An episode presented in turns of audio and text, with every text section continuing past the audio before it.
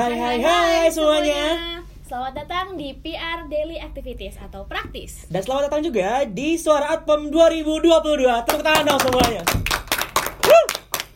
Oke, sebelum kita memulai keseruan hari ini nih, kan ada pepatah ya yang ngomong ya. Betul. Tak kenal maka tak sayang gitu. Betul. Jadi sebelumnya aku di sini mau memperkenalkan diri. Halo semuanya, perkenalkan nama aku Liden Kataliknia. Aku dari jurusan Digital Public Relation angkatan 2019. Dan aku sendiri ada Fahri Rizky dari Atpem 2020 yang di sini bakal nemenin Lydia untuk apa nih Lid kita di sini bakal ngapain nih? Nah, kita mau ngobrol-ngobrol santai kali ya Betul. ini ya. Yang tentu gitu. saja apa ya? Itu bakal insightful banget nih buat teman-teman yang dengerin gak sih? Betul banget gitu. Oke, kan udah ada Lidian dan juga ada Fari di sini ya gitu. Betul. Tapi kita mau kenalin dulu nih ada narasumber kita yang kece banget ya. Kece-kece nih. Ada yang paling ganteng dan paling cantik nih di sini nih kita lihat-lihat ya. Boleh kenalan dari eh, Bang Dika dulu kali ya. boleh, boleh. Oke, halo semuanya eh, teman-teman Atom dan PR. Perkenalkan nama aku Andika Rizal Pratama dari jurusan Digital Public Relations angkatan 2019. Alhamdulillah tahun ini diamanahi oleh mahasiswa-mahasiswi PR sebagai ketua himpunan mahasiswa Digital Public Relations. Salam kenal semuanya. Wih, salam kenal Bang Dika. Boleh berarti dari Teh Putri. Oke, halo semuanya. Perkenalkan, nama aku Putri Syakira Miselia. Eh, aku dari Administrasi Pemerintahan tahun 2020 dan tahun ini diamanahi sebagai Ketua Himpunan Administrasi Pemerintahan 2022. Salam kenal semuanya, teman-teman Atpom dan juga teman-teman Digital PR.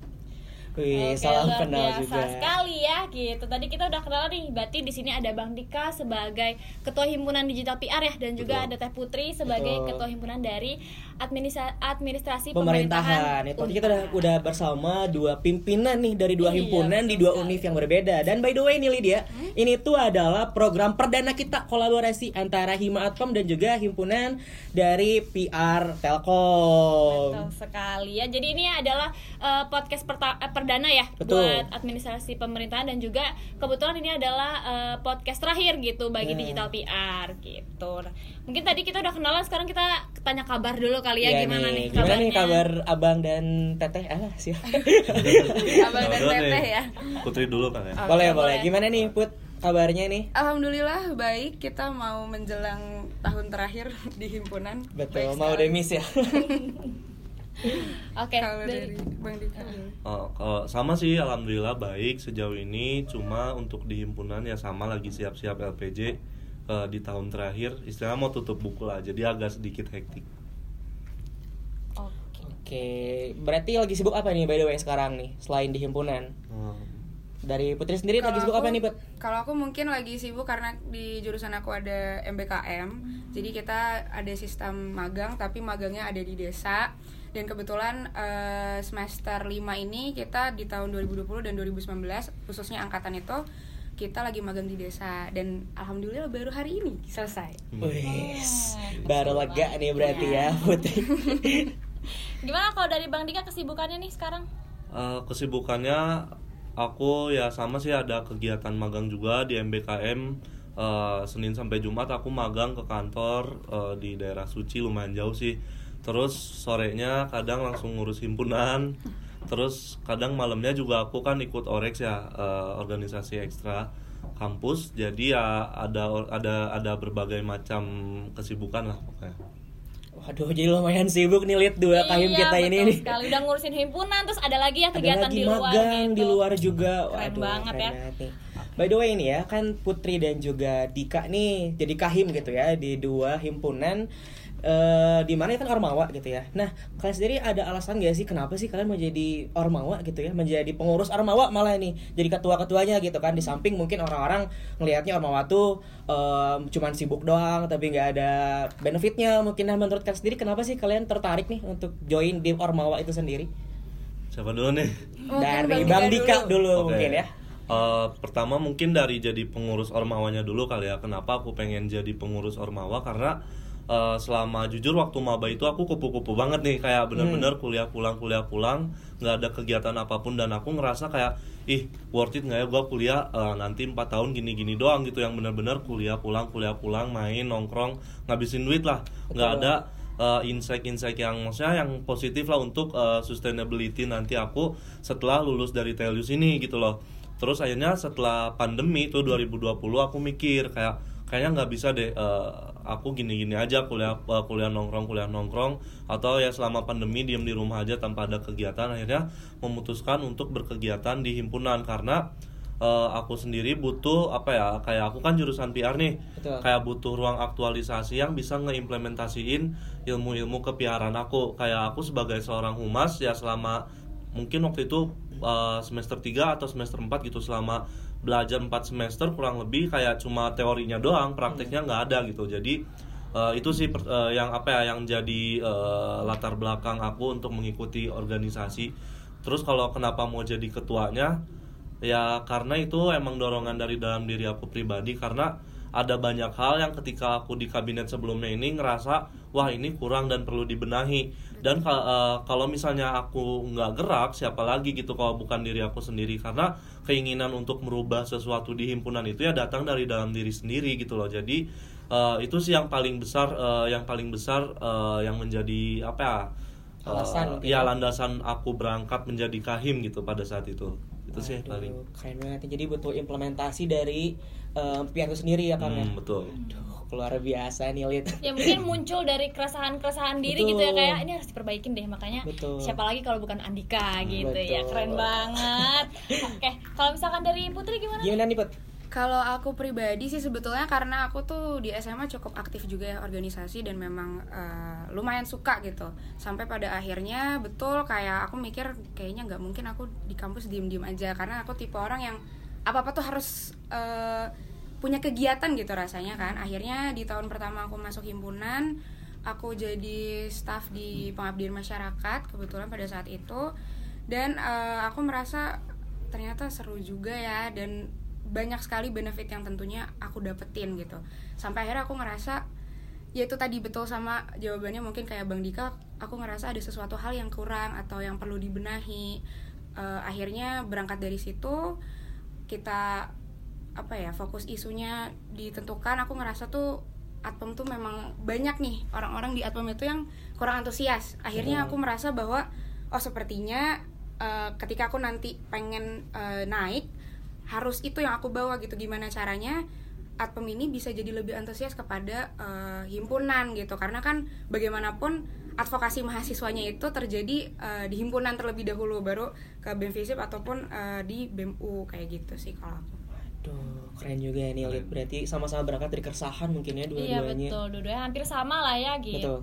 Oke, eh, kan tadi sempat dimention juga ya, sempat ikutan eh, organisasi ormawa yang di ada di internal eh, kampusnya dan juga di eksternalnya gitu. Nah, kira-kira selama mengikuti nih, mengikuti eh, organisasi tersebut gitu ya, apa sih benefit yang didapetin gitu?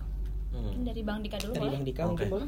Uh, jujur banyak banget benefitnya uh, untuk di himpunan sendiri. Kan seperti yang tadi aku bilang ya tujuan aku pertama kali berangkat menjadi pengurus himpunan itu adalah aku ingin mengimplementasikan disiplin ilmu yang udah aku dapetin selama perkuliahan. Kayak ibaratnya aku belajar kehumasan gimana caranya ngelobi orang. Ibaratnya gimana caranya menjalin hubungan baik dengan uh, pihak eksternal atau menjaga kondusivitas komunikasi di dalam uh, di internal organisasi. Nah dari situ aku belajar gitu kayak oh seperti ini ya caranya uh, komunikasi biar nggak miskomunikasi agar publikasi informasi ke warga PR ini uh, berjalan dengan optimal gitu bisa diterima oleh seluruh orang seluruh kalangan yang menjadi target audiens kita. Mungkin itu salah satu hal kecilnya ya benefit terus juga uh, soft skill soft skill lain juga aku dapetin di sini dan bermanfaat banget. Contoh di untuk di ekstra eh, mungkin di eksternalnya juga aku dapet di uh, salah satu orex namanya HMI Uh, itu di situ aku belajar uh, maksudnya gimana caranya aku bisa berpikir kritis gitu dalam segala hal. Dan ini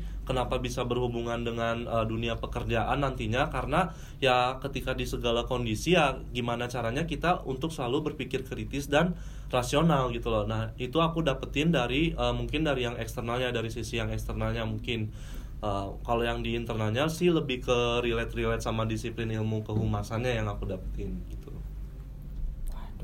luar biasa ya Kang Dika ini berarti memang apa ya namanya tuh benefitnya tuh banyak banget berarti Kang ya. Bener. Selain Banyak. mungkin di perkuliahan ada ada teorinya. Hmm. Nah, di himpunan adalah implementasinya mungkin itu ya. betul, betul. Oke.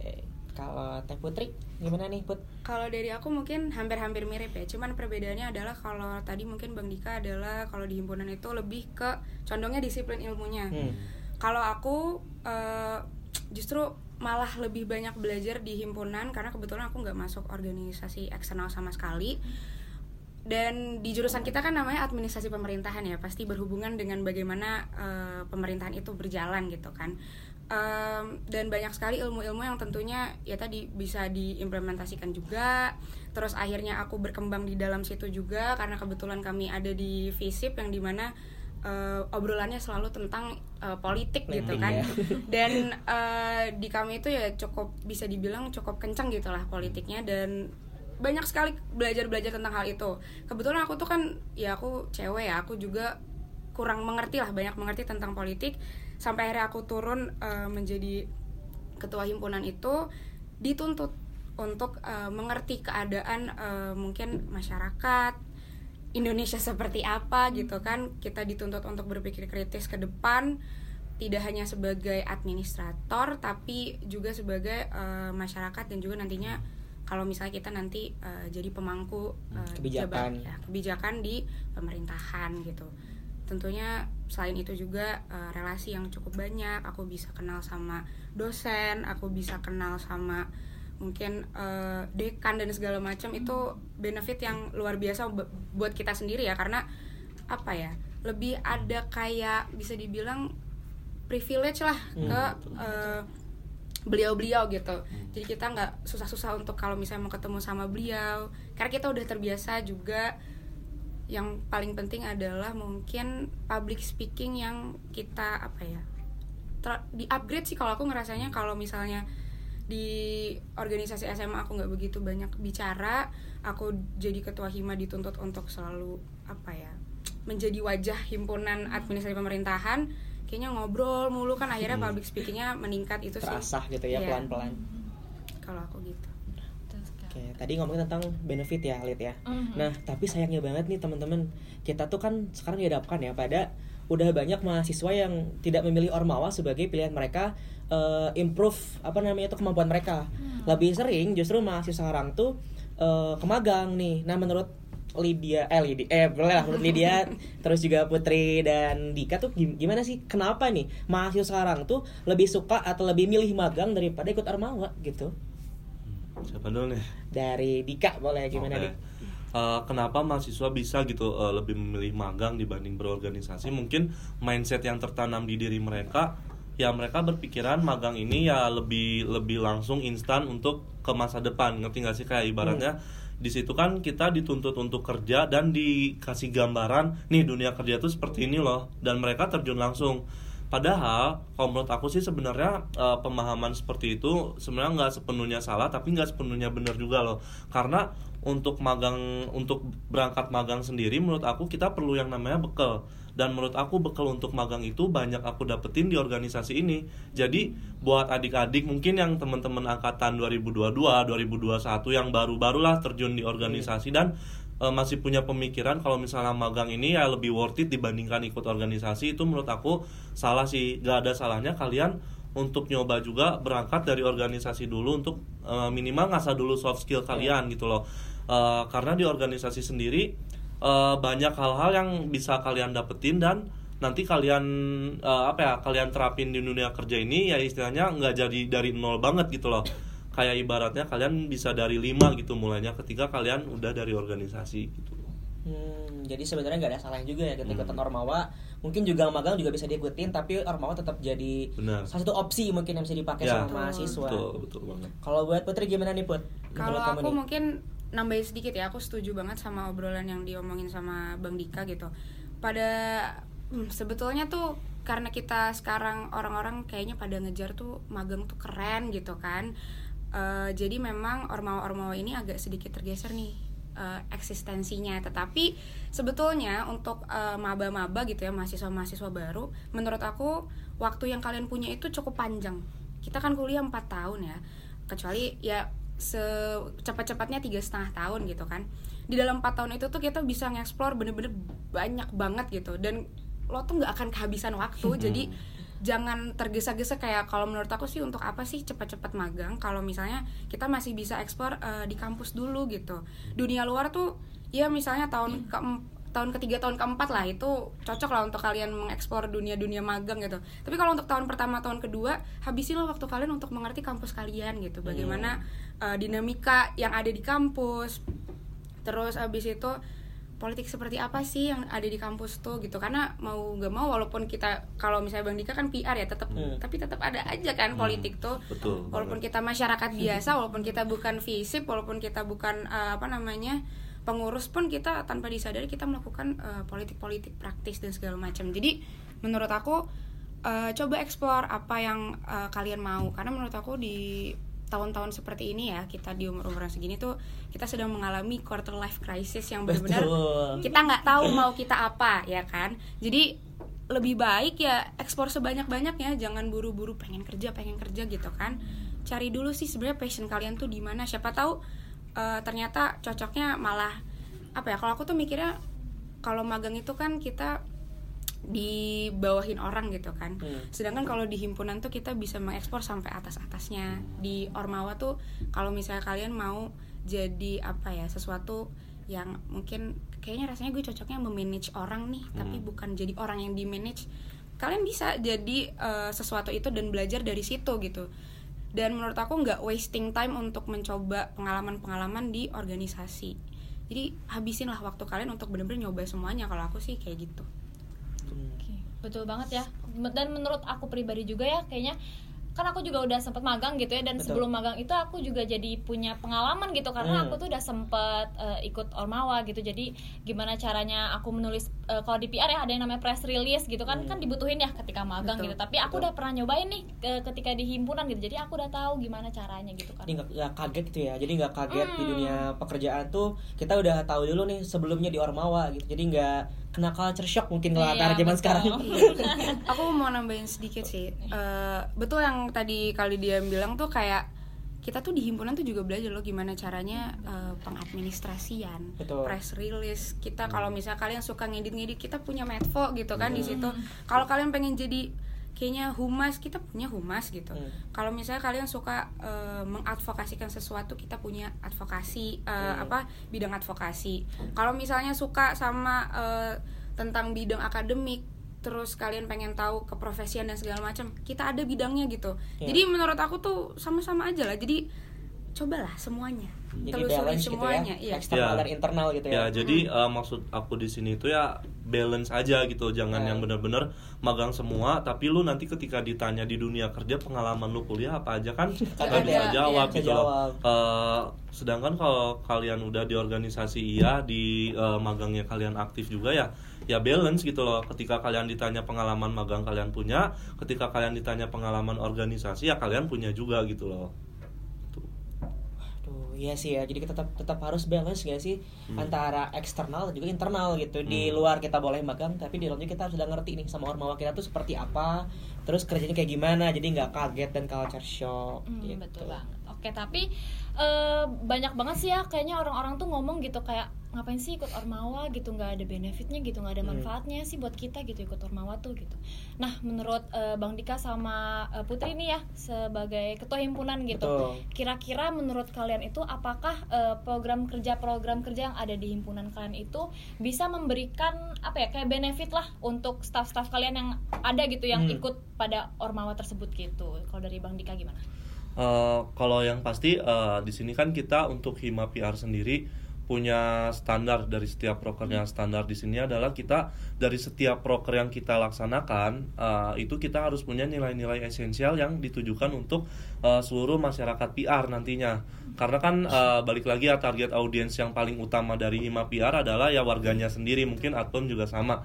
Uh, jadi uh, kalau misalnya dibilang nggak berguna itu salah besar. Karena kita pun sebelum melakukan atau setelah melakukan proker itu melewati uh, yang namanya pengkajian gitu. Pengkajian di sini hmm. adalah seluruh konsep, seluruh isi acara segala macam itu kita kaji. Maksudnya kita kaji di sini jangan sampai uh, apa yang kita apa ya apa yang kita gembor-gemborkan, apa yang kita suarakan selama ini, apa yang kita persiapkan selama ini tidak ada esensinya untuk mahasiswa mahasiswi PR yang yang jadi target utama kita gitu loh. Yeah Uh, jadi itu salah besar sih karena untuk di PR sendiri itu ada bidang-bidangnya ada beberapa proker yang sebagai wadah untuk di bidang minat dan bakat. Jadi di situ teman-teman yang interestnya mungkin ke minat dan bakat uh, ke minat dan bakat atau non akademik mungkin ya itu kita punya wadahnya. Terus kita untuk teman-teman yang passionnya itu lebih ke speaking atau writing PR writing atau segala macam uh, debate atau segala macam lah pokoknya mah kita juga punya wadahnya untuk teman-teman yang uh, interestnya di bidang akademik gitu. Hmm. Jadi untuk ditanya prokernya bermanfaat atau enggak ya kita pede sih maksudnya pede hmm. di sini tuh ya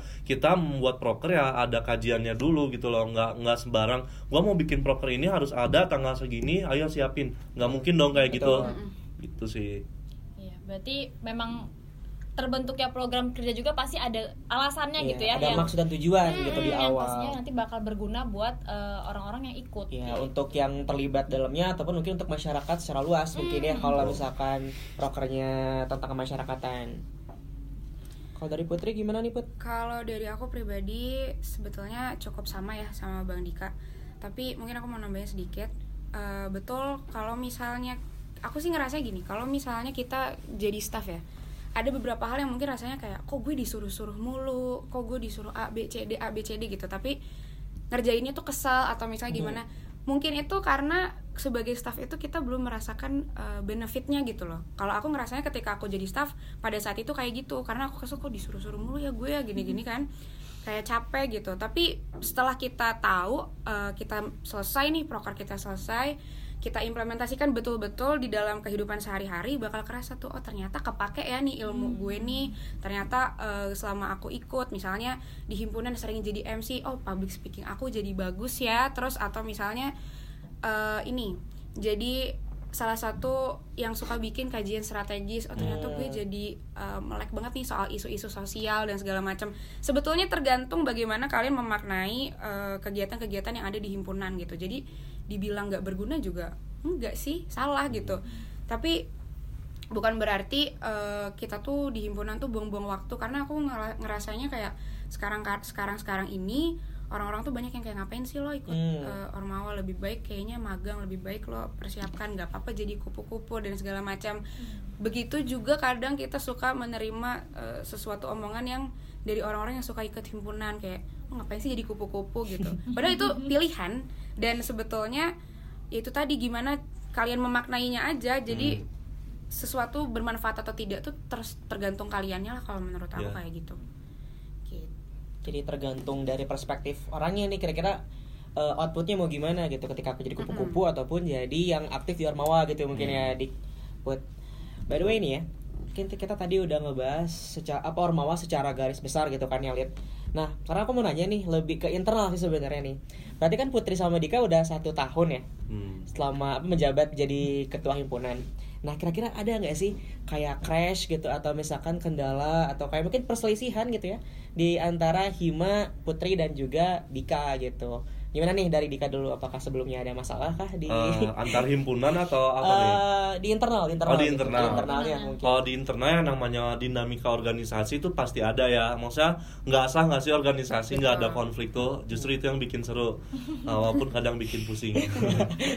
ada ada pasti uh, konflik-konflik internal miskomunikasi itu yang paling sering banget miskomunikasi yeah. kayak si A bilang ini si B bilang ini nyampe ke akunya C padahal mereka berdua ya nggak berkoordinasi gitu yeah. langsung ke aku uh, tanpa berkoordinasi akhirnya ada pemahaman yang berbeda sehingga uh, adanya persil bukan persilisan kali ya kayak agak ketegangan gitu kayak yeah. ini kok gini sih padahal kan gini gini gini gini uh, akhirnya ada beberapa orang yang ketika aku bersikap tegas merasa uh, mungkin sakit hati gitu-gitu uh. atau di antar departemennya nih antara departemen A dengan departemen B misalnya uh, kurangnya komunikasi yang baik akhirnya ketika mereka mau kolaborasi ada suatu miskom yang ya. terjadi yeah. akhirnya kan slack gitu bukan slack sih lebih ke ada ya uh, uh, ketegangan salah, ya, ya ya ada salah paham lah pokoknya Betul.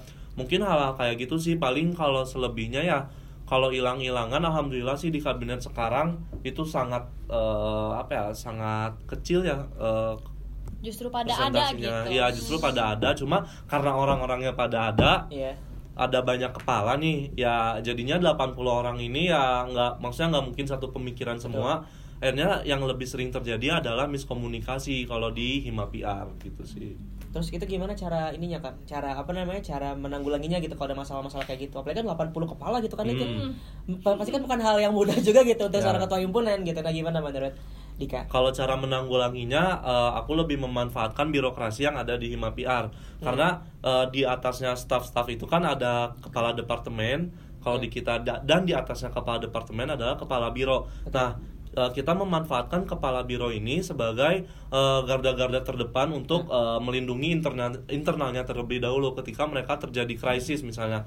Eh, jadi untuk cara menanggulanginya paling sering itu ya pasti musyawarah ya, maksudnya dimusyawarahkan dengan baik, dicari solusinya dengan baik eh, dan dilakukan secara langsung nggak by chat itu nggak maksudnya untuk dari prinsip aku sendiri nyelesain masalah lewat chat itu nggak nggak Nggak menyelesaikan ya. menyelesaikan masalah terkadang gitu. Jadi lebih sering diketemuin gimana apa keluh kesah kamu apa keluh kesah kamu cari jalan keluarnya Hmm. gitu tapi untuk eh, beberapa maksudnya beberapa kesempatan sih emang aku terjun langsung tapi lebih sering memanfaatkan birokrasi yang ada untuk menyelesaikan itu sendiri karena eh, bagaimanapun ya eh, permasalahan atau konflik tiap departemen itu kan beda-beda ya Betul. dan dari eh, maksudnya prinsip yang aku punya ya sebisa mungkin apa yang terjadi di departemen ini jangan jadi konsumsi publik untuk orang-orang apalagi kedenger departemen lain jadi ya gunanya memanfaatkan birokrasi yang ada tadi itu ya sebisa mungkin diselesaikan dengan internalnya dulu gitu loh Betul betul. Jadi berarti sefundamental itu dong ya peran seorang apa namanya, peran birokrasi dan Hmm. juga peran kepala biro kepala birunya gitu ya Hmm, berarti. betul Oke, kalau dari Putri gimana nih Put? Kalau dari aku untuk eh, apa nih tadi aku lupa pertanyaannya. Tu- crash ya. Crash atau kendala mungkin atau kayak misalkan eh, gimana solusi dari Putri sebagai seorang kahim gitu, apalagi perempuan ya gitu. Kahim eh, ketika ada masalah di himpunannya gimana menyelesaikannya gitu. Oke, kalau aku sih crash itu pasti ada tentunya benar. Nggak mungkin kita di suatu apa ya organisasi kita kerjasama dengan banyak orang dengan berbeda berbeda beda karakter gitu ya. Kita nggak bisa eh, mereka minta ngerti kita, kita harus mengerti mereka juga nggak bisa gitu kan. Harus saling lah itu intinya nggak boleh eh, harusnya pengennya di ngertiin aja. Terus maunya apa namanya maunya di ngertiin atau enggak kita harus mengerti terus. Nah itu juga kan nggak bisa ya. Jadi kalau aku sih kuncinya adalah aku tuh kalau misalnya ada masalah lebih suka didiskusikan sih. Maksudnya Hmm. bener-bener dibicarakan. Betul tadi kita gunain yang namanya birokrasi gitu. Hmm. aku nggak bisa dong turun langsung ke staff-staff aku ketika staff aku punya suatu masalah kita pakailah itu sih kepala unit dan kepala bironya betul di aku juga ada namanya eh, biro pio salah satunya adalah Fahri Betul. Eh, jadi di dalam biro Pio tuh juga ada beberapa orang menanggulangi eh menanggung jawabi beberapa unit gitu. Nah, ketika di unit itu ada masalah, biasanya mereka-mereka lah yang eh, maju dulu nih untuk Oh, oke eh, ngobrolin sama anak-anak di unit tersebut. Ketika sudah, baru biasanya eh, apa namanya kasih report ke aku. Dari situ gimana nih penyelesaian kalau bisa sih langsung selesai di Hmm. biro itu aja atau mungkin sama kepala unitnya aja. Hmm. Tapi kalau misalnya nggak bisa baru eh, aku biasanya ngobrol bareng gitu. Kita kita riungin lah, kita obrolin bareng kayak gitu sih biasanya. sama sih kalau di PR mungkin namanya unitnya PPO pengawas pengurus organisasi Hmm. cuma biasanya masalah-masalah yang di yang diselesaikannya sama unit PPO ini udah case-case yang apa ya Berat udah. Udah udah terlalu lumayan besar. berat gitu loh untuk maksudnya Oh. kayak ibaratnya kepala biro ini udah nggak bisa ngehandle nih udah Hmm. nggak bisa nyelesain udah nemu titik jenuhnya untuk menyelesaikan problem tersebut biasanya unit PPO turun dan kalau unit PPO udah turun ya kahim juga otomatis turun, Turun. karena kahim pun diawasi sama yang namanya unit PPO. PPO ini gitu berarti memang birokrasi itu seperti itu gitu Dan ya komunikasi mungkin ya, Iya, ya. betul banget gitu. Nah, tapi kan kalau di kepengurusan yang sekarang itu tuh udah offline semua nggak sih? Gitu. Kalau di Atom gimana? Kalau di Atpem kebetulan karena kita mengusung hybrid university ya, Universitas Pajajaran itu. Betul. Jadi kita eh, hybrid, ada yang online, ada yang offline, ada kegiatan yang beberapa dilaksanakan hybrid. Karena kebetulan di Unpad itu kita baru nyoba offline setengah-setengah nih baru di semester baru ini, semester 5 kalau misalnya di univ univ lain aku ngeliatnya kayak dari semester eh, apa di dari tahun lalu semester 4 atau semester genap atau ganjil tahun lalu tuh kayaknya mereka udah pada nyoba untuk offline gitu. Tapi unpad nih memang agak telat jadi memang baru kita ngerasain eh, hybrid itu di termin 2 gitu masuknya. Di termin satu itu kebanyakan full online tapi kita coba lah beberapa kali untuk melaksanakan proker itu secara offline. Karena kan untuk vibe sendiri itu kan berbeda Beda, ya beda dan sih. tanggung jawab pekerjaan ketika kita apa proker online sama proker offline itu kan kita beda ya Hmm. jadi itulah tantangannya di situ kita awal masuk sebagai angkatan 2020 kebetulan dari offline kita jadi online sekarang kita transisi dari online, Online ke ke offline itu sih Iya. Kalau dari Bang Dika gimana Bang? Em, kalau untuk Hima PR sendiri sama mungkin cuma kebalikannya termin satu itu Hima PR hybrid justru. Karena Telkom itu eh, waktu awal tahun 2022 semester genap 2022 ini mereka baru nyobain sistem hybrid. Jadi nggak semuanya ke kampus. Dan eh, otomatis staff-staff aku juga nggak semuanya ada di Bandung gitu. Masih banyak yang di luar kota di luar pulau. Jadi beberapa proker dilaksanakan secara hybrid. Tapi itu kita tetap ke tempat gitu. Tem tetap tetap ngumpul. Cuma audiensnya ini eh, online ya hybrid lah intinya. Nah baru di termin 2 ini full semua proker kita, semua kegiatan, semua implementasi job desk dari departemen-departemen ini udah on offline semuanya.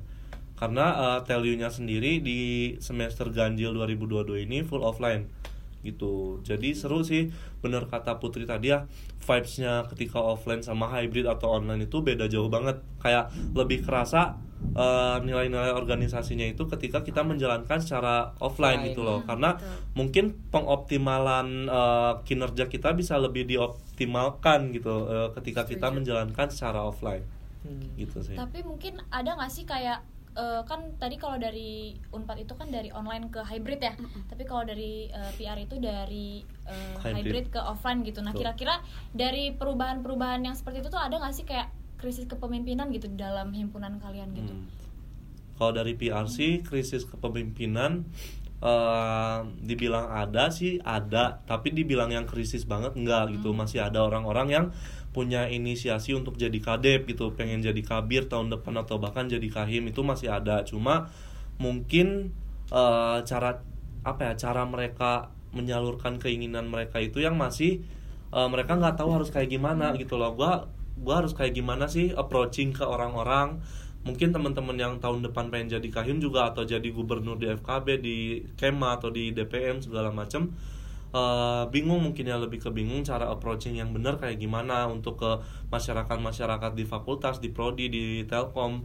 Eh, jadi lebih ke situ sih justru permasalahannya bukan masalah ini calon-calon pemimpin tuh ada atau enggak gitu loh. Se- lebih ke cara mereka untuk mempersiapkan jadi pemimpin ini tuh harus kayak gimana nya mereka nggak tahu gitu. Karena mereka nggak ngelihat sosok gitu sebelumnya. Kayak ibaratnya aku kan eh, misalnya dari tahun pertama nih jadi kahim atau dari tahun pertama aktif di jurusan misalnya. Aku masih punya pandangan oh dulu waktu offline eh, abang yang mau jadi kahim tuh melakukan ini loh ketika mau jadi kahim. Sedangkan ini mereka eh, di di tahun sebelumnya di 2021 mungkin full offline eh, full online dan nggak bisa ngelihat semaksimal itu gitu untuk dijadikan contoh dari kahim sebelumnya mungkin. Jadi itu sih mungkin yang lebih jadi apa ya kendala kali ya untuk kepemimpinan Mungkin kalau dari anak-anak PR sendiri tuh memang banyak gitu ya yang Hmm. ternyata memang ih pengen jadi pemimpin nih gitu. Hmm. Cuman memang mungkin mereka bingung untuk melihat role modelnya kali ya. Hmm. Gitu. lebih ke situ karena tadi kan dari apa namanya hybrid ke offline juga mungkin ya Hmm. jadi orang-orang waduh nggak ngelihat secara langsung nih si abang ini gimana cara kepemimpinannya gitu jadi berarti yang paling penting itu adalah apa ya mungkin kayak sosok yang mereka lihat untuk jadi seorang pemimpin itu Betul. menentukan kualitas pemimpin itu sendiri di Hmm. digital PR ya Betul, betul banget karena eh, beberapa orang itu eh, ketika punya seorang role model, Hmm. mereka akan belajar dari orang itu dan kalau aku pribadi aku punya satu sosok role model gitu. Hmm. Eh, ketika aku mau naik jadi kahim dan aku banyak bertanya sama eh, abang tersebut, Hmm. banyak ngobrol, banyak berkonsultasi apa yang harus aku lakukan ketika aku eh, dihadapkan dengan situasi kondisi seperti ini. Aku eh, ngasih studi-studi kasus lah ke dia. Akhirnya aku eh, mencontoh jalan pik- jalan pemikirannya dia gitu loh untuk sebagai seorang pemimpin konteksnya gitu. Hmm. Mungkin kalau tadi di de- apa penjelasan dari Putri dan juga Dika nih, Lid, berarti kan kita udah ngebahas apa ya, udah ngebahas tentang banyak nih tadi kayak proker-proker, terus juga pandangan Putri dan juga Dika gitu terkait dengan Ormawa. Nah, yang tertarik yang membuat ini menarik itu adalah value nih. Kita ngomongin value sekarang. Hmm. nah sebagai seorang pemimpin sendiri gitu ya sebagai pemimpin ormawa di himpunan gitu untuk putri dan juga dika kan pasti punya value punya tujuan punya output yang diharapkan. Nah gitu kan? Untuk membuat ormawa di adpom ataupun di, PR, di, di digital PR ini lebih baik. Tapi gimana nih kalau misalkan ternyata value terus nilai tujuan ataupun mungkin uh, proker-proker Akang dan Teteh ini tidak terlaksana gitu. Nah, menurut Akang dan Teteh gimana nih menurut Putri dan juga Dika nih? Kalau nggak tercapai itu semua gimana nih kira-kira? Kalau nggak tercapai hmm. tapi kita mau nyebar value gimana jadi kayak misalkan nih uh, punya value atau punya hmm. tujuan proker ini tuh berdampak buat masyarakat gitu hmm. dengan antusias mahasiswa misalkan hmm. tapi ternyata nih dalam satu kasus si mahasiswanya ini tuh uh, minim gitu si yeah. antusiasnya nah gimana nih menyikapinya gitu ketika proker kita ternyata nggak jalan terus hmm. uh, apa namanya value atau tujuan kita ngebuat himpunan itu ternyata nggak semulus yeah. itu nah gimana nih pendapatnya kalau aku pribadi sih lebih memanfaatkan akses aku ke prodi hmm. jadi kan sebagai pimpinan ya kita punya benar kata Putri tadi mungkin di awal kita punya privilege untuk mengakses uh, mungkin kaprodi, staff-staff prodi, dosen-dosen prodi karena yang aku lihat ketika mahasiswa tidak minat terhadap satu proker uh, itu perlu ada dorongan dari internal. Dorongan internal di sini salah satu yang paling efektif adalah dorongan dari tim dosen gitu. Karena mereka pasti berpikiran wah kalau udah dosen yang nyuruh gua nggak mau berkutik deh harus iya. ikut. Nah kalau dari PR sendiri ketika dihadapkan situasi kondisi seperti itu dan untuk uh, mengantisipasi atau uh, sebagai langkah preventif kita uh, untuk apa ya untuk mencegah ya gagalnya proker lah istilahnya mah kita lebih ke uh, sering kali berkolaborasi dengan tim dosen jadi satu proker di himpunan itu pasti ada satu penanggung jawab dari dosen gitu. Hmm. Akan ada satu dosen yang menjadi penanggung jawab. Gunanya dia, ah, gunanya dia maaf. Gunanya penanggung jawab ini adalah ketika kita dihadapkan kesulitan-kesulitan baik itu dari ya. dinamika kepanitiaan ataupun nantinya dalam mencari audiens di hmm. proker kita, itu kita bisa dibantu oleh uh, dosen yang bertanggung jawab terhadap proker kita yang satu hmm. ini misalnya. Jadi di situ sih maksudnya uh, kalau dari aku menyikapinya bukan menyikapi setelah itu terjadi tapi kita membuat langkah preventif agar hal tersebut tidak terjadi gitu loh salah satu caranya adalah dengan bersinergis dengan tim dosen di uh, prodi kita gitu waduh berarti ini patut patut contoh juga nih untuk banyak mungkin ormawa-ormawa juga gitu ya hmm. kolaborasi antara mahasiswa dosen terus juga buat civitas kampusnya hmm, mungkin ya betul. kolaborasi berarti sepenting sepenting itu berarti sebuah kolaborasi berarti kalau buat Putri kalau buat aku sendiri mungkin hampir sama ya. Jadi kita apa ya? Gimana kerjasama dengan dosen aja sih karena kebetulan aku juga cukup dekat sama jajaran prodi gitu kan hmm. dan kadang kalau misalnya ada masalah di himpunan atau gimana tuh suka curhat aja gitu. Ibu gimana ya? Bapak gimana ya? Terus uh, banyak apa ya masukan-masukan dari mereka yang tentunya kita pertimbangkan dan akhirnya kita coba untuk apa ya laksanain lah. Dan kalau misalnya ada masalah-masalah proker yang tidak berjalan itu kalau di himpunan kita hampir nggak ada sih. Jadi gimana cara uh, kita biasanya coba dari internal himpunan dulu bagaimana kalau misalnya untuk partisipasi tentunya kita minta bantu sama prodi juga betul tapi kan ada ya kadang tuh permasalahan itu tidak hanya dari masanya aja tapi justru dari dalam internalnya. Nah kalau misalnya kayak gitu urusannya biasanya kita bagi-bagi tugas gitu. Bagi-bagi tugas dalam artian gimana caranya nih teman-teman kamu pada demot nih misalnya. Ada beberapa uh, panitia-panitia yang kadang tuh tiba-tiba misalnya jadi demot atau jadi balasnya lama atau gimana kan. Nah itu tuh biasanya kita cover dulu kita approach dulu nih orang ini misalnya pakai uh, ketua divisinya. Ini kan hmm. biasanya staffnya. Kita obrolin ke ketua divisinya ketua divisinya uh, coba approach coba reach kita obrolin lagi-lagi komunikasi dan uh, setelah kita obrolin gimana enaknya mereka enak kita enak akhirnya kita coba untuk uh, berjalan lagi satu arah lah gitu. Hmm, jadi sebenarnya emang langkah preventif di antara dua orang ini tuh bener-bener ini ya berarti dari awal membuat proker tuh nggak uh, nggak sekonyong-konyong gitu bikin proker tapi bikin juga antisipasinya Betul. kolaborasi dan lain-lain. Oke okay, uh, mungkin sorry. Lupa pertanyaan sorry ya. Langsung aja. Iya ya Oke, okay. uh, eh, di sini kan uh, dari Putri sama Dika ini kan udah di akhir ya, udah di akhir kepengurusan, bener nggak? Betul. Nah itu pasti kan setelah kalian menjabat tuh pasti ada penerusnya lagi gitu ya. Hmm. Uh, itu seorang calon ketua himpunan. Nah kira-kira nih menurut uh, Bang Dika dan juga Putri sebagai ketua himpunan di tahun ini gitu, apa sih uh, seorang calon ketua himpunan itu harus seperti apa? Harus memiliki uh, value, Value yang apa? seperti apa? Betul. Hmm. Sama dulu nih. Ya, Dika dulu boleh. Dika boleh Eh, value yang seperti apa? Kalau dari aku pribadi sangat berharap so calon penerus aku itu mereka bisa punya balance di dua sisi gitu. Balance di dua sisi yaitu yang pertama dia punya sisi eh, sebagai bos. Kedua dia punya sisi sebagai leadernya gitu. Aku pengen kahim tahun depan tuh balance gitu antara eh, posisi dia sebagai bos eh, dan posisi dia sebagai leader. Kenapa beda? Menurut aku beda ya. Karena di satu sisi Kahim ini harus bisa jadi bos yang mana mereka bisa tegas, bisa meng apa ya bisa disegani oleh anak-anaknya. eh, ketika kita menegur mereka ya mereka nurut gitu loh karena gue ketuanya di sini tapi di satu sisi ini organisasi gitu apalagi himpunan berasaskan kekeluargaan itu selain profesionalitas ya ada asas kekeluargaan. Jadi eh, selain kita nyuruh-nyuruh ya kita juga harus bisa ngerangkul gitu sebagai kahim. Walaupun ya mungkin nggak terlalu terjun dalam berbagai kondisi kali ya adanya birokrasi di sana tapi seenggaknya jiwa-jiwa leader seorang leader yang eh, mungkin eh, konteksnya lebih ke mengayominya gitu loh itu juga harus ada. Jadi aku pengen eh, value atau sifat ya sifat pemimpin yang dimiliki eh, untuk penerus aku ke depannya adalah ad- apa ya seimbang antara eh, sisi bosnya dan sisi leadernya gitu loh itu sih Oke. Kalau dari Putri gimana? Kalau dari aku, kalau dari aku pribadi, kalau misalnya kita nanya soal eh, calon ketua himpunan ya, harus mempunyai nilai seperti apa?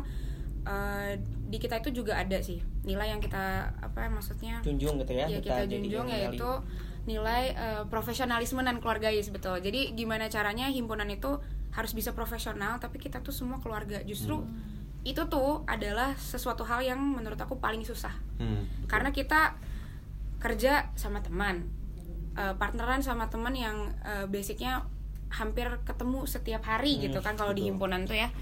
Eh, jadi tuh itulah yang paling susah adalah karena kita nggak tahu teman kita itu kerjanya seperti apa. Apakah dia cocok nih jadi partner kita gitu? Apakah dia bisa kerja ketika eh, apa apakah kit- dia bisa profesional ketika dia sedang kerja sama kita gitu? Kadang ada kan yang kayak apa ya lebih ke gini. Karena dia teman Ya. jadi ya ya, ya udahlah Ah, teman temen gua gua. ini. nah itu. Nah itu Gitu. biasanya di kerap ya. terjadi gitu. Nah itu yang apa ya di mana seorang ketua himpunan ini harus bisa gain some respect dari Hmm. mereka mereka ini gimana caranya em, dia bisa dihormati dan bisa disegani betul tadi karena kalau misalnya tidak seperti itu maka teman-teman yang bekerja sama dia nantinya atau misalnya adik-adiknya yang bekerja sama dia nantinya tidak merasa kayak ah dia mah orangnya santai Hmm. ah dia mah juga kayaknya nggak apa-apa deh kalau gini-gini nah itu akhirnya yang ngebuat eh, anak-anak ini jadi apa ya kalau menurut aku kayak kurang giat. Hmm, jadi kayak ya juga. Sengean betul. Jadi kayak ngegampangin Hmm, benar, yang benar, benar. kadang tuh kayak itu sih dinamika dinamika yang mungkin paling susah karena kita kerja sama teman. Itu. Jadi kalau bisa ya itu gimana caranya bisa gain some respect terus kemauan yang tinggi. Karena kalau misalnya nggak ada kemauan aku rasa nggak akan bisa gitu kalau misalnya cuman hanya didorong dorong aja kayak eh lu maju ya nanti tahun depan gitu sama cuttingnya gitu tapi di dalam diri dia nggak ada kemauan tuh jalannya juga Benar. setengah setengah jadi bukan hanya kerja aja tapi dia nggak pakai ikhlas gitu Hmm. jadi nilai-nilai yang harusnya mereka bawain nggak dibawain karena mereka cuman kayak ya udah gue mah yang penting ini kelaksana ini selesai ya udah Hmm. sedangkan kalau himpunan kan terus bergulir ya kak. Maksudnya kayak setiap tahun akan selalu ada dan jangan sampai hilang gitu. Jadi em, ketika mereka tidak bekerja dengan hati aku rasa gak akan pernah bisa eh, sampai apa yang ingin disampaikan. Benar, karena beda sih kalau orang yang mau naik jadi kahim dengan niat gitu, pasti mereka udah nyari tahu nih celah-celahnya Iya, betul. apa yang harus diperbaiki nih. Misalnya ada staf aku mungkin yang mau naik misalnya nih, uh, mereka karena udah ada keinginan pasti mereka nyari-nyari celah nih apa nih yang diper, yang kurang dari kabinet aku apa yang kurang dari cara aku memimpin dan ketika mereka punya niat mereka bakal tahu gitu apa yang Apa akan yang mereka bawa gitu. Keresahan apa yang akan mereka bawa ke kabinetnya nanti gitu. Sehingga ketika membuat visi misi pun yang mereka dari hati gitu. Karena itu apa yang mereka rasakan dan apa yang ingin mereka perbaiki. Hmm. gitu. Bener aku setuju banget sih. Oke, bener banget ya. Karena sebelum kita mikirin yang ke mana-mana, yang penting harus dari niat dulu. Betul. Hmm. Jadi apa yang berasal dari hati bakal kembali ke hati lagi. Ada. Betul. jadi itu ditulis ya untuk eh, teman-teman mungkin yang tertarik buat jadi kahim di Atpem di tahun 2023 dan juga di kahim 2023 juga dari eh, Digital PR. Digital PR. Jadi ditulis apa nih value yang harus kalian tingkatin, kira-kira celahnya di mana atau mungkin mau ngobrol juga nanti sama Putri dan juga Dika mungkin bisa juga ya. Boleh. Siapa tahu bisa mencuri hati mereka gitu ya. Betul. Betul. Dan jadi the next kahim di 2023 gitu kan. ayo ayo Siap. Berarti apa ya? Tadi juga udah ngomongin itu kan tentang sempat kita singgung juga awalnya tentang magang ini gitu kan. Hmm. Nah, balik lagi nih temanya. Gimana sih eh, cara menyikapi dari Putri dan juga Dika gitu ya terkait dengan mahasiswa yang sekarang ini tuh lebih milih buat magang. Nah, ini kan kalau tadi eh, lebih kepada pendapat Putri dan juga Dika Hmm. tentang itunya. Sekarang tuh gimana as eh, ketua himpunan untuk eh, meraih hati gitu kan mahasiswa-mahasiswa untuk bisa bergabung nih di Ormawa gitu. Gimana eh, pendekatan seperti apa mungkin yang bisa dilakukan oleh Putri dan juga Dika gitu kan. Kalau tadi tentang secara umum tentang eh, magangnya sekarang caranya untuk menggayat hati para mahasiswa ini gitu untuk mau join di hima teman-teman semua ini. Hmm, kalau aku pribadi itu caranya karena kebetulan aku kan magang di kementerian juga kan Betul. melalui program MBKM dan aku kahim juga otomatis aku menjadi wajah mungkin kalau kata Ya. Putri tadi ya menjadi Role wajah gitu himpunan kan ya. ya dan mereka menyadari apa yang aku lakukan gitu loh. Mereka notice oh bang Dika magang ya? Tapi kok jadi kahim Hmm. dan di situ aku justru nge- ngebuktiin gitu loh ngebuktiin bisa. loh gue balance kok eh, himpunan gue tetap jalan gue magang tiap hari. Eh, malamnya gue ada di telkom. Eh, ketika kalian mau ngobrol ya gue selalu ada buktinya. Dan eh, yang paling aku ini tuh yang paling aku gencarin sekarang tuh kan di Hima PR sendiri kepanitiaan itu nggak dari pengurus himpunan kan. Jadi eh, anak PR biasa maksudnya anak PR yang non pengurus gitu yang ada di kepanitiaan proker.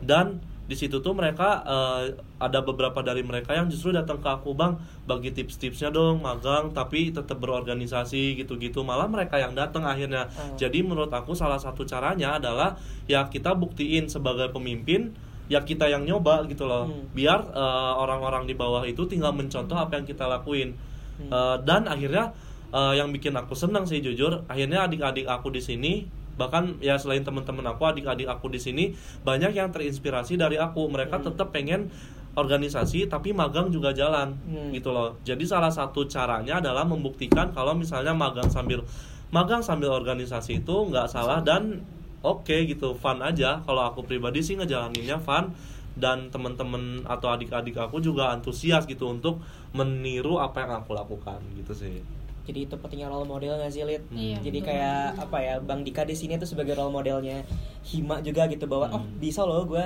uh, balance di ketiga sisi sebagai mahasiswa Hmm. iya ketua himpunan iya di Ormawa terus tanggung jawabnya di magang juga iya kejawab Hmm. gitu kan. Dan juga keren banget ya apa namanya tuh Bang Dika hadir untuk uh, Hima PR gitu ya. Hmm. untuk teman-teman yang mungkin mau ngobrol Bang Dika selalu sedia pasti gitu kan. pasti. Nggak mungkin maksudnya bahkan ya kalau misal aku egois ya kantor aku di kota gitu di Jalan Suci. Eh, temen-temen tuh pengen ngobrolnya di Telkom. Ya kalau aku egois ya samperin gua gua kahimnya anjir. Eh, di sini eh, bensin dari sana ke sini rumah gua di Cibiru mahal gitu bensin kan naik gitu. Cuma eh, ketika kalian ingin belajar ada ke apa ya ada antusias juga dari Eh. diri gua gitu loh karena eh, apa ya hmm, Seneng ketika aja. iya senang aja ketika ngelihat mereka berkembang itu karena ada beberapa anak loh yang tadinya itu ketika diwawancara mereka tuh ya udah nggak nggak biasa aja banget. Tapi aku ngelihat nih orang tuh punya kemauan loh. Dan Oh. akhirnya dia beberapa kali jadi staff of the month gitu di kabinet aku gitu. Jadi aku seneng seneng aja selama kalian niatnya baik ketemu aku pengen belajar pengen ngobrol ini pengen ada peningkatan di dalam diri kalian aku ikhlas gitu. Nyamperin kalian maksudnya ketika kalian di telkom di kota di mana pun itu ya aku insya Allah samperin gitu. Gasnya kan? Gas aja, gitu. kalau Putri gimana nih Put? Kalau dari aku sendiri kan karena kita Atom itu uh, menjadi pengurus himpunan itu di dua tahun pertama ya. Di mana kalau udah di tahun ketiga tuh kita nggak pernah ikut uh, organisasi lagi di himpunan khususnya tapi kalau di bem boleh kalau itu masih ada. Cuman kalau di himpunan itu hanya dua tahun uh, pertama aja dua tahun termuda lah. Nah uh, kalau aku sih caranya kalau misalnya ada orang yang lebih milih magang itu biasanya aku lebih kasih pemahaman lah kasih pandangan baru hmm. bahwa ya itu tadi himpunan itu kan kita cuman di dua tahun termuda aja ya dua tahun pertama. Dan kita tuh kuliah 4 tahun dan masih bisa explore ke mana-mana. Aku sendiri pun uh, di semester kemarin baru magang juga di kementerian juga tapi bisa-bisa aja gitu kan maksudnya eh, itu tadi. Jadi apa yang kita lakukan tuh sebenarnya tergantung kitanya mau seperti apa. Nah kalau di angka di jurusan aku di adik-adik aku sih ya lebih tepatnya itu memang uh, kalau tadi kan bang Dika ada yang nyamperin sendiri hmm. terus kalau aku tuh walaupun ya memang harus agak sedikit dicari-cari nih hmm. anak-anaknya tapi sebetulnya tuh ada dan uh, tadi juga sempat dimention ada beberapa orang yang ternyata nggak tahu harus gimana hmm. nah itu biasanya orang-orang yang ternyata sebenarnya aku mau teh cuman aku nggak tahu nah, gimana caranya. caranya nah itu jadi emang harus ya kalau aku sih tipe orang yang ya udah coba kita jemput bola lah kasarnya hmm. kayak gitu. Uh, coba kita cari kita ulik oh ini orang nih mau gitu. Ada beberapa orang juga yang ternyata di himpunan biasa-biasa aja tapi ternyata dia punya ambisi yang cukup kuat tapi karena teman-temannya udah banyak yang terlalu apa ya menonjol jadi dia kurang pede, pede. gitu. Secure gitu ya? Iya itu kayaknya pasti dia deh yang kepilih pasti uh, si ini nih yang di apa namanya didukung sama kakak-kakaknya gitu. Padahal sebetulnya ketika kalian punya kemauan kalian punya ambisi silahkan saja yeah. gitu.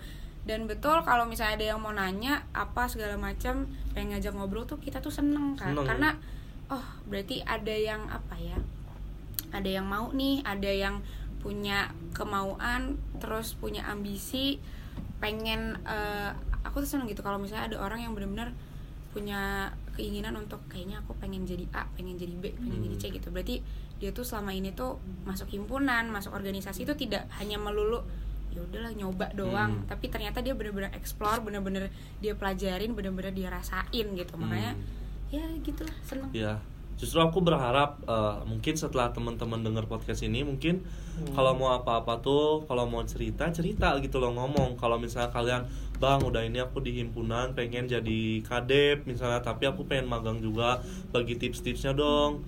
Itu aku sangat terbuka daripada kalian ya maksudnya kayak yang tadi case-nya Putri ya kayak aku tuh sebenarnya pengen tapi nggak tahu harus gimana. Kan kalian ada keinginan mungkin kalian udah ada niat dari hati kalian cuma terkendala sama kalian nggak tahu gitu loh hmm. kayak ibaratnya kalian tersesat di jalan karena nggak bertanya gitu loh iya. sayang banget sih nah itu tuh juga menurut aku salah satu faktor kita tuh sekarang uh, beberapa tahun ke belakang ini kan kita dilanda sama pandemi ya. Pandemi, ya. Di mana uh, aku ngerasa mungkin angkatan 21, 22 itu terlalu banyak uh, apa ya belajar di rumah di nih. Rumah. Jadi rasanya tuh aduh, sense of bondingnya kurang iya, gitu kan. dan mereka tuh lebih cenderung kalau menurut aku sekarang agak lebih individualis lah orang-orangnya gitu. Jadi Bener. lebih memikirkan ya ya gue aja gitu. Karena hmm. kebiasaan ketika kita lagi pandemi kita belajar di rumah, kita hanya belajar untuk diri kita sendiri lah.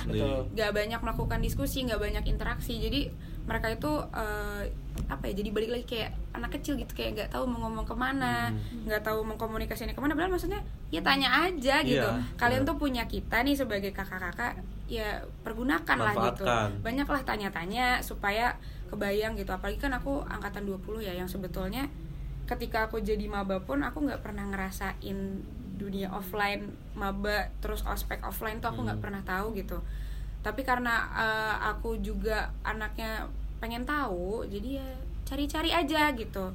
Nah tapi beda dengan halnya mungkin adik-adik aku yang sekarang itu mereka harus yang kayak didorong dulu. Hmm. sebetulnya nggak apa-apa sih aku tidak masalah gitu. Tapi mungkin kesulitannya itulah ketika kita uh, cari-cari yang memang betul-betul ingin yang punya kemauan itu kan itu susah. Jadi jangan malu buat bertanya mungkin ya, ya. Iya justru KM-KM kita di sini tuh malah justru seneng gitu ya kalau ditanya gitu kan dengan hmm. teman-teman yang mungkin mau bertanya mau sharing pengalaman mau juga curhat bisa. soal ya organisasi atau magang ya datang aja gitu loh iya. sangat terbuka ya pintu Hmm. mereka anytime 24 per 7 nggak tuh? Per tujuh. Oke, mungkin kita ke pertanyaan terakhir kali ya, kali Betul, ya. betul. Oke, nih kan biasanya kan kalau misalkan orang-orang nanya tuh ke orang-orang yang ada di organisasi kayak eh masuk himpunan tuh benefitnya apa sih? Biasanya kan ada salah satunya relasi, relasi Hmm. gitu. Nah, menurut kalian nih sebagai kahim itu tuh bener nggak sih? Kayak kita tuh masuk himpunan tuh dapat relasi loh, itu tuh bener nggak sih? aku dulu Putri Oke, dulu. Ya, oke. boleh putri dulu. Eh, kalau aku tadi ya udah beberapa kali ya aku mention kalau relasi itu penting. Ketika kita komunikasi sama orang, bersosialisasi itu adalah salah satu hal yang menurut aku cukup penting dan semua orang harus punya gitu. Hmm. Karena ketika kalian pintar, tapi kalian pintarnya hanya untuk diri kalian sendiri dan diem-diem aja, itu juga nggak akan improve eh, diri kalian gitu. Value kalian ya udah di situ-situ aja. Lingkaran pertemanan kalian ya udah di situ-situ aja. Tapi kalau misalnya kalian mau mencoba hal baru, stepping dari eh, comfort zone kalian, aku rasa there is a lot of apa ya dunia yang ternyata kalian nggak tahu gitu Hmm. bagian-bagian dari dunia yang kalian nggak tahu. Terus yang tadi aku bilang aku bisa kenal sama dosen aku bisa kenal sama kaprodi bahkan aku bisa kenal sama dekan sampai ke eh, jajarannya gitu kan. Suatu hal yang menurut aku yaitu tadi sebuah keberuntungan dan kita nggak akan tahu kita bakal dapat rezeki dari mana aja. Betul. kadang kan tiba-tiba dosen kayak nih eh, ada proker apa program apa kayaknya kamu bisa ikut. Kita tuh tahu duluan gitu dan salah satu keberuntungan bagi ketua himpunan itu adalah kita tahu informasi-informasi apa lebih dulu daripada kawan-kawan yang hanya ya udah sebagai masyarakat aja di, di di jurusannya itu kan. Jadi kita punya oh ini ada daftar ini aku bisa duluan. Jadi aku Hmm. kadang bisa dapat kuota duluan kayak gitu kan. Terus eh, kalau misalnya ada lomba apa lomba apa tuh jadi lebih tahu duluan dan akhirnya ada yang nawarin project apa project apa dan nilai sih mungkin. Kita ngomongin nilai. Karena kalau jadi ketua himpunan tuh eh, bukan dijamin sih. Lebih ke kalian tuh bisa jadi pertimbangan gitu loh untuk teman-teman eh, apa namanya nilainya itu kadang suka jadi bagus gitu ya kalau jadi ketua himpunan tuh. Padahal mungkin kita merasa kayak ya udah aku biasa-biasa aja tapi ya aku aktif. Tapi yang nggak seaktif teman-teman eh, ketika kuliah gitu. Tapi kok nilai aku aman-aman aja. Nah itu aku biasanya itu sih lebih ke situ. Dan eh, relasi mungkin lingkaran-lingkaran di eh, jajaran kahim-kahim yang lain Hmm. atau misalnya ketua bem dan di luaran. Kayak misalnya kita sekarang nih kak sama bang Dika gitu. Aku kenal sama bang Dika eh, secara personal yang tentunya nggak semua orang bisa dapat itu. Dan eh, ya itu tadi pekerjaan. Rezeki itu dari mana aja kita kenalan sama orang itu bisa dapat macam-macam. Jadi jangan limit yourself lah. Kalau bisa ya semuanya dirasain dari bang Dika gimana? Kalau dari aku kan pertanyaan peningkatan di kabinet dulu ya. Wah, maksudnya selama menjabat ada peningkatan eh, relasi nggak sih? Tentu ada ya, maksudnya relasi dari ormawa-ormawa lain, baik itu UKM atau eh, himpunan atau BEM, DPM itu ada. Eh, dan karena ini menjadi salah satu misi eh, aku sebagai kahim di poin keempat itu meningkatkan relasi himpunan mahasiswa digital PR karena kita ini FYI aja ya teman-teman Adpem teman-teman Adpem eh, FYI aja himpunan digital PR itu baru tiga kabinet baru terbentuk selama tiga tahun Eh, jadi baru gitu. Dan kita masih perlu banyak belajar sehingga kenapa ini harus dijadiin konsen? Ya karena eh, kita perlu insight dari mana pun itu gitu loh. Dari himpunan mana pun yang udah terbentuk 10 tahun 12 tahun 13 tahun itu kita belajar. Jadi ya mungkin kita kemarin beberapa kali melakukan studi banding sebelum sama Adpem juga eh, kita beberapa kali sama Unisba bahkan sama Unpad pun kita pernah sama MPM di Vkom. Hmm. dan jujur benefit dari adanya peningkatan relasi ini adalah kita bisa belajar mengenai keorganisasian dari berbagai sudut pandang gitu. Jujur aku pribadi berangkat jadi kahim itu untuk mencari celah dari kabinet sebelumnya itu aku eh, membandingkan karena judulnya juga kan studi banding ya. Jadi aku membanding-bandingkan nih eh, himpunan dari Undip kayak gimana, dari Unpad kayak gimana, dari waktu itu sama Untar, Taruman Negara kayak gimana. Akhirnya aku bisa merangkum gitu apa aja sih yang sebenarnya jadi celah di kabinet sebelumnya di Hima PR gitu. Oh, aku nemu nih poin-poinnya A B C D E F G. Oh, berarti ini yang masih kurang dan harus dimaksimalin di kalau misalnya aku mau jadi kahim di kabinet selanjutnya gitu loh. Dan uh, pelihara perihal relasi bener ya kita nggak tahu dapat rezeki dari mana aja dan kita nggak tahu kita bisa belajar dari mana aja aku nambahin sih karena aku pribadi ya uh, sebelumnya itu ya kan balik lagi waktu maba aku kupu-kupu dan aku ngerasa nol banget bener-bener cuma dapat teori doang di perkuliahan. Sedangkan di di sini ini setelah aku berorganisasi aku dapat banyak pengalaman mungkin dari sisi culture-nya aku dapat dari pengalaman-pengalaman hidupnya aku dapat orang-orang ini kan beda-beda. Yeah. mungkin dari apa ya pendidikan-pendidikan non formalnya ini kita dapat dari relasi gitu justru. Dan uh, kalau menurut aku ya ketika kita mau membuka relasi kita nggak bisa idealis kalau misalnya ah aku kan introvert aku nggak mau ah terlalu banyak kenal sama orang. Justru yeah. aku tuh paling bukan gak suka ya aku paling menyayangkan sama orang-orang yang merasa aku introvert. Ya udah introvert tuh ya udah gitu dia memilih gitu ya. sendiri aja gitu loh. Jangan menurut aku sih jangan karena aku pribadi mungkin temen-temen aku tahu gitu aku nggak yang anaknya nggak yang nongkrong banget yang bener-bener 24 per 7 nongkrong nggak. Aku juga ada capeknya gitu ketemu orang ada beberapa kalanya aku uh, pengen sendiri terus gitu. Cuma ya aku nggak mau idealis juga kalau bilang aku e, karena aku introvert ya udah aku maunya sendiri. Aku nggak mau membuka pintu pertemanan pintu silaturahmi sama orang-orang. Itu salah banget sih menurut aku. Karena ya balik lagi kita nggak tahu dapat ilmu dari mana kita nggak tahu dapat rezeki dari mana. Jadi perbanyak relasi selagi wadahnya ada nih gitu. Karena pada dasarnya kan kita makhluk sosial yang hmm. selalu membutuhkan sama sesama ya. manusia gitu loh. Jadi kalau misalnya aku pikir yang orang-orang yang kayak tadi itu lebih ke egois sih hmm. jatuhnya uh, menutup diri ya? sih kayak iya gitu menutup tuh. diri kayak buat apa sih kalian tuh sendiri-sendiri kalau bisa bareng-bareng justru kalau menurut aku apa pun pekerjaan uh, sebuah tanggung jawab yang kalau misalnya dipikul bareng-bareng tuh akan jauh lebih ringan dan hmm. lebih mudah sih jadi ya untuk apa menyusahkan diri kalau kita bisa cari sesuatu hal yang membuat kita jadi jauh lebih mudah gitu. Hmm. Karena kita udah di zaman ini gak sih udah bukan di zaman berkompetisi tapi berkolaborasi nih Tuh, sekarang kita ya. Apalagi nih, apalagi ya baik uh, Atom maupun PR, kita kan ada di rumpun sosial humaniora nih yang mana judulnya aja sosial humaniora ya otomatis selagi kalian maksudnya sebagai makhluk sosial dan sebagai Gak representasi anak-anak sosum nih Gak ya introvert. iya.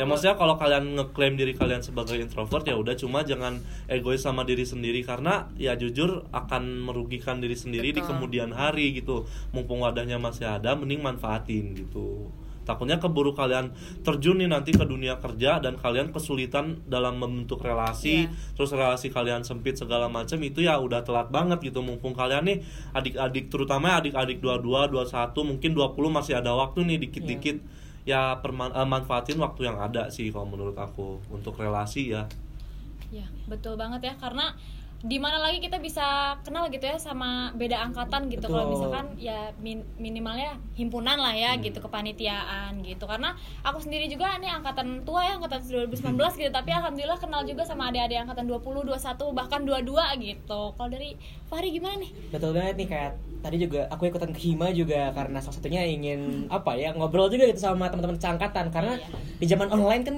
kita kayaknya tuh terbatasi oleh jarak ya. Hmm, tapi ketika betul kita ikut himpunan minimal kan kita dekat sama teman satu biro satu unit. Yeah. minimal ada teman lah gitu di hima dan di hima kan gak cuma angkatan 20 20 yeah. dua dua dua dua tapi kan itu campur ya. Hmm. dua puluh dua satu sembilan belas juga dua puluh. Kayak itu kayak sekarang kita ini angkatan 20 ada 19 ada dan juga mungkin ada 21 hmm. gitu ya. Dan ini kan jadi salah satu momen juga nih kebersamaan hima nih kita himpunan. Sebagai seorang mahasiswa gimana caranya nyari larasi kayak gitu. Boleh dong kita tepuk tangan dulu nih untuk narasumber kita nih yang yang luar biasa ini Oke, tadi udah masuk ke pertanyaan hmm. terakhir kebetulan iya. tapi ada tapinya nih. Ada tapinya. Apa, Apa nih, Lid? Tapi ya. Oke, tapi kita mau ada games cepet dikit kali ya. Betul. Yang ya. mungkin bak, uh, kita melatih apa ya?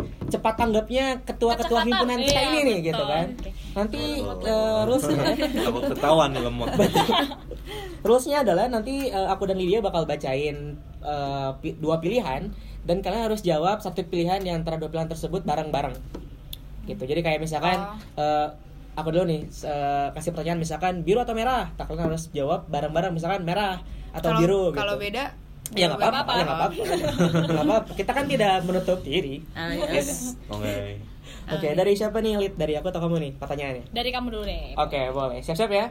Untuk Putri dan juga untuk uh, Dika. Sebagai seorang pemimpin kompeten atau percaya diri? Percaya diri Oke, Eh, boleh. Dika ya. Putri kompeten, eh, Dika percaya diri. Oke, yang kedua ada santai atau tegas. santai tapi Santai tegas tapi boleh tegas. Oh jadi dua-duanya. Dua-duanya maruk Iya. banget nih dua ini nih. kan harus balance dong Oh betul betul. Gak bisa dipilih berarti ini ya. Tuh, Oke. Oke, next. Lanjut. Pilih adil atau jujur? jujur.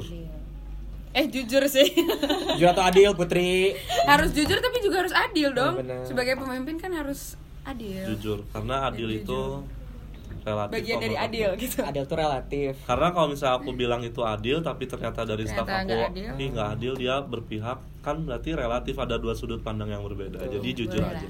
Jujur aja. spill the truth gitu loh.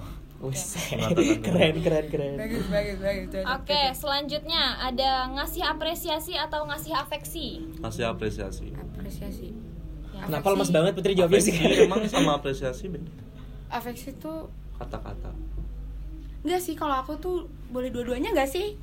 Satu Oh, satu dong. Nggak bisa ini karena ini karena Iya. ini nilai yang uh, Ya memang cukup hampir berbeda sama. ya. Kalau apresiasi sih. kan kita cuman hanya ah, ya gini, tapi afeksi kan mungkin ada sesuatu hal yang bisa kita kasih. Kalau menurut aku sih dua-duanya penting sih. Karena eh, apa ya? Untuk membuat adik-adik atau teman-teman kita merasa lebih berarti dan kerjanya di apa ya? Diapresiasi ya itu memberikan apresiasi dan juga afeksi. Tapi kalau paling gampangnya ya apresiasi. Jawabannya Putri ini sangat-sangat politis banget ya, anak fisip banget ya jawabannya. Administrasi pemerintahan. Betul. Oke, last one. Hangat atau profesional? Profesional. hangat kenapa ya kayak mungkin karena gue cewek kali ya Oke. tapi profesional kok gue Profesional. Profesional. Karena eh, ini kalau di Himapiar sendiri kan wakil aku yang kebetulan gak ada nih. Hmm. Kayak kita bagi dua sisi, eh, aku sisi jahatnya, ibaratnya Hmm. aku evil side-nya, dia angel side-nya gitu. Hmm. Kayak kadang dalam beberapa kondisi ketika emang diharuskan untuk profesional dan aku memerlukan per- apa ya tindakan tegas, ya aku istilahnya marah lah.